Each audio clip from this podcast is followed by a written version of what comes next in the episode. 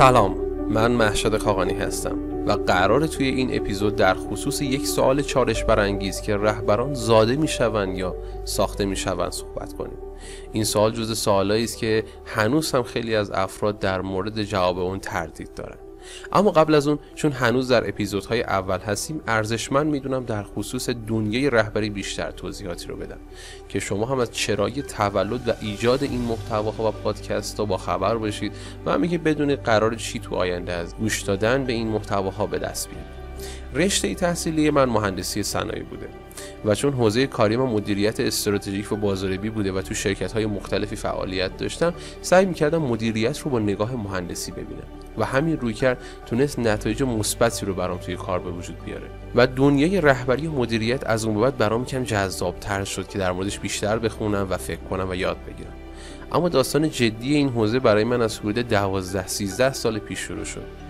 که توی چند تا خیریه حضور داشتم و در خیلی از اونها گاهن تیمی رو سرپرستی و رهبری می‌کردم و بعضی از اون خیریه ها حالا از بین رفتن و بعضی هم همچنان دارن به فعالیت خودشون ادامه میدن. اما یکی از این خیریه که از بد به شروعش به کارش در کنارشون بودم خیریه کودکان فرشتن بود. که با حدود تقریبا 15 نفر شروع به کار کرد و بعد از گذشت 10 سال الان به تعداد 2500 نفر در ایران رسیده و این مسیر 10 سال برای من و خیلی از دوستانم پر بوده از تجربیات مختلف در حوزه های رهبری و مدیریت اما فقط با تجربه نمی‌شد در خصوص رهبری پیشرفت کرد و شروع کردیم به پیدا کردن یک منبع آموزشی که بتونه بهم در خصوص رهبری تیم‌های اجتماعی راهنمایی بده. و تیم‌های اجتماعی یعنی همون تیم‌هایی که درآمد به عنوان معیار اصلیشون نیست و انجام دادن کارهایی که منفعتش برای عموم هست به عنوان هدف اصلیشون قرار می‌گیره. ولی متاسفانه هیچ منبع مستقیم و ارزشمندی که بتونه جوابی برای سوالهای من تو این حوزه داشته باشه پیدا نکردم. خاطر این مجبور شدم هر مطلب مرتبطی رو از هر منبعی که می‌تونستم کمکم کنه بررسی کنم که ساعتها پادکست ها ویدیوهای آموزشی مقالات و کتاب های مختلف بهرهگیری از دانش و مهارت افراد موفق در این حوزه مصاحبه کردن با اونها و حضور در کلاس های بلند مدت و دورهای کوتاه مدت نتیجه ای شد که بالاخره تونستم به یک حداقل هایی برای دونستن مطالب رهبری به دست بیارم. و اونجا بود که یه سری جواب برای سوال هام که چجوری میشه یه تیم رو بدون ابزارهایی مثل قدرت و پول رهبری کرد به دست بیارن و حالا خیلی از این دانش و مهارت رو قراره برای شما در دنیای رهبری ارائه کنیم که بتونه برای شما هم مثل ما اثرگذار و مفید باشه. خب دیگه وقتش رسیدی که بریم داخل بحثم I regard myself as a soldier, though a soldier of peace. Moi, je me considère comme un soldat, quand même, un soldat de la paix. I know the value of discipline and truth. Je sais très bien la valeur de la discipline et de la vérité.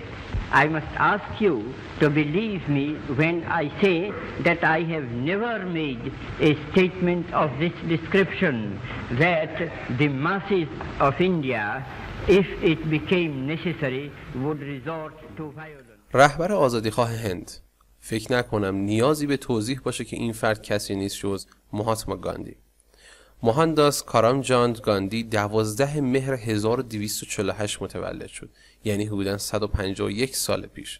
و چرا میگن مهاتما؟ مهاتما یعنی روح بزرگ. و این یکی از القاب اون بود. و یکی دیگه از القابش پابو یا پدر بود که به عنوان پدر هند شناخته می‌شد. مهاتما به عنوان اصلی ترین عامل استقلال هند از استعمار بریتانیا بود.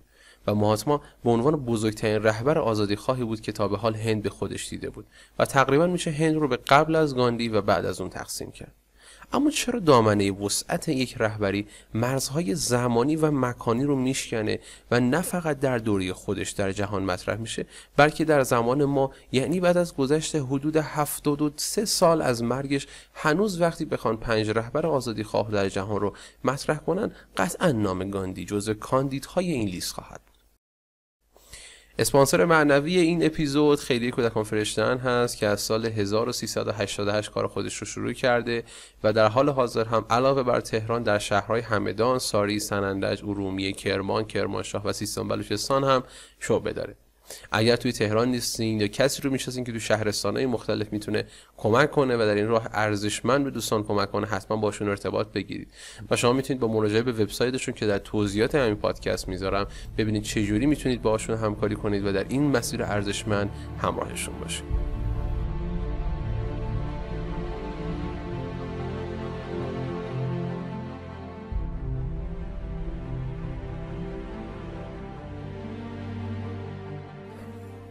هیچکس نمی‌تونست پیش بینی کنه که مردی سبزه و تکیده با لنگی بر تن امپراتوری قدرتمند بریتانیا رو بدون شلی که حتی یک گلوله به زانو در بیاره.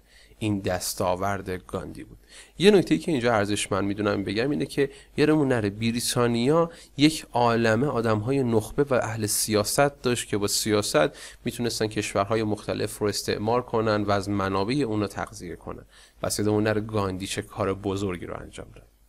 اما اینکه چرا گاندی که رهبر جهانی شد فقط به اینجا ختم نمیشه. گاندی نه مقامی داشت و نه عنوان سیاسی یا نظامی و نه هیچ گونه قدرت رسمی و یا حتی هیچ کس رو هم در این زمینه ها نداشت که بخواد از رابطه یا راهنماییش استفاده کنه.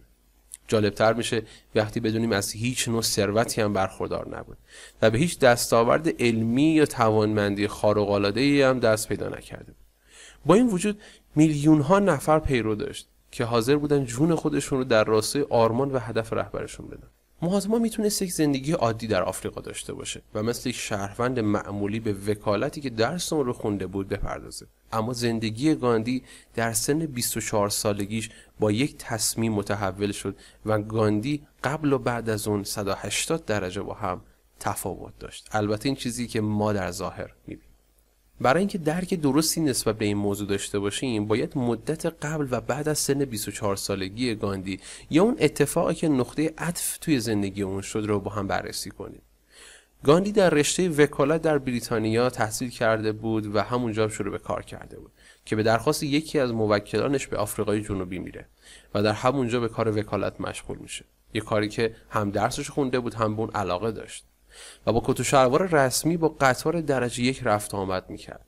اما یک بار جلوی سوار شدنش رو به بخش درجه یک گرفتن و گفتن چون رنگین پوست هستی باید علاوه بر اینکه بلیت درجه یک داری در بخش درجه سه سوارشی و همین هم موجب شد که گاندی بزرگترین تصمیم زندگیش رو بگیره و در راه گرفتن حق مردمش شروع به فعالیت کنه. یه جوری گاندی به کتش نمی‌رفت که باید با اینکه یک آدم عادیه و جز شهروندان آفریقای جنوبی حساب میشه و تحصیل کرده بریتانیا باشه به خاطر فقط رنگ پوستش در قطاری درجه سه سواشه از همون ابتدا هم می‌دونست که با خشونت و قدرت نمی‌تونه به اهدافش دست پیدا کنه. و در تاریخ 9 بهمن 1326 توسط یک هندی در سن 79 سالگی با خشونت کامل و قرار گرفتن سه گلوله در سینش از دنیا رفت و دنیا رو در غم بزرگی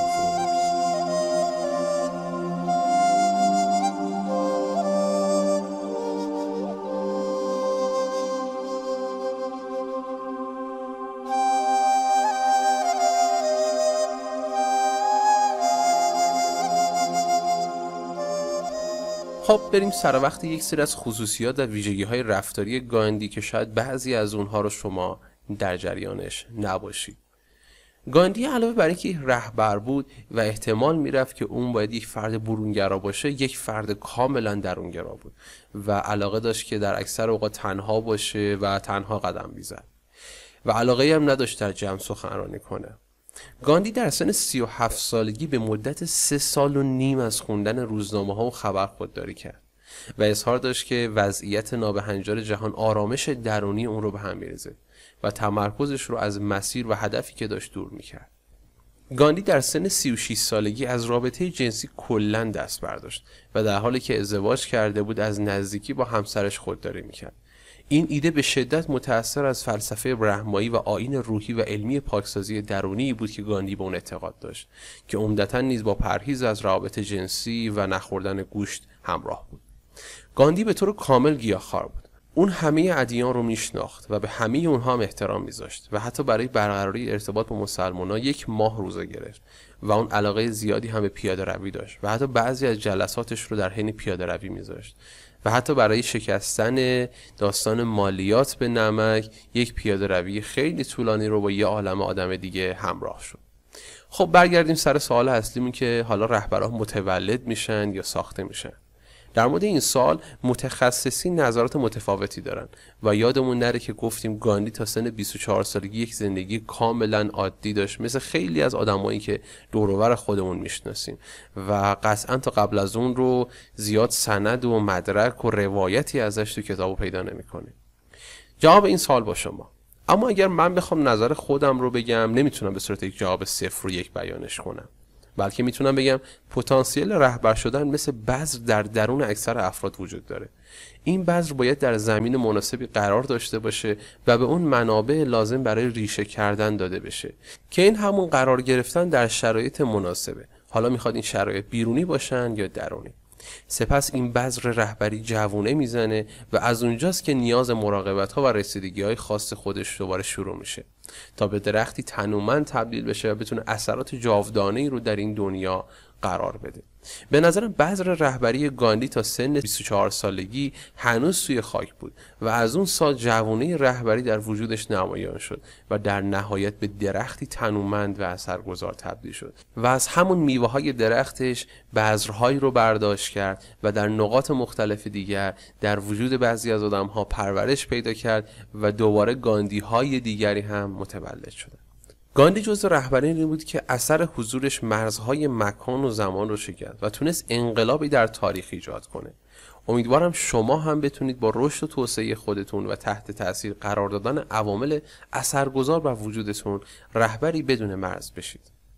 نکته ای که اینجا جالب می‌دونم در خصوص اهمیت موضوع رهبری با شما در میون بذارم اینه که بر اساس مطالعات انجمن آمریکایی آموزش و توسعه ASTD مؤسسات آمریکایی هر سال به تنهایی حدود 135 میلیارد دلار برای آموزش کارکنانشون هزینه می‌کنن و شرکت ها حدود 24 تا 30 درصد بودجه آموزشی خودشون رو صرف توسعه رهبری می‌کنن.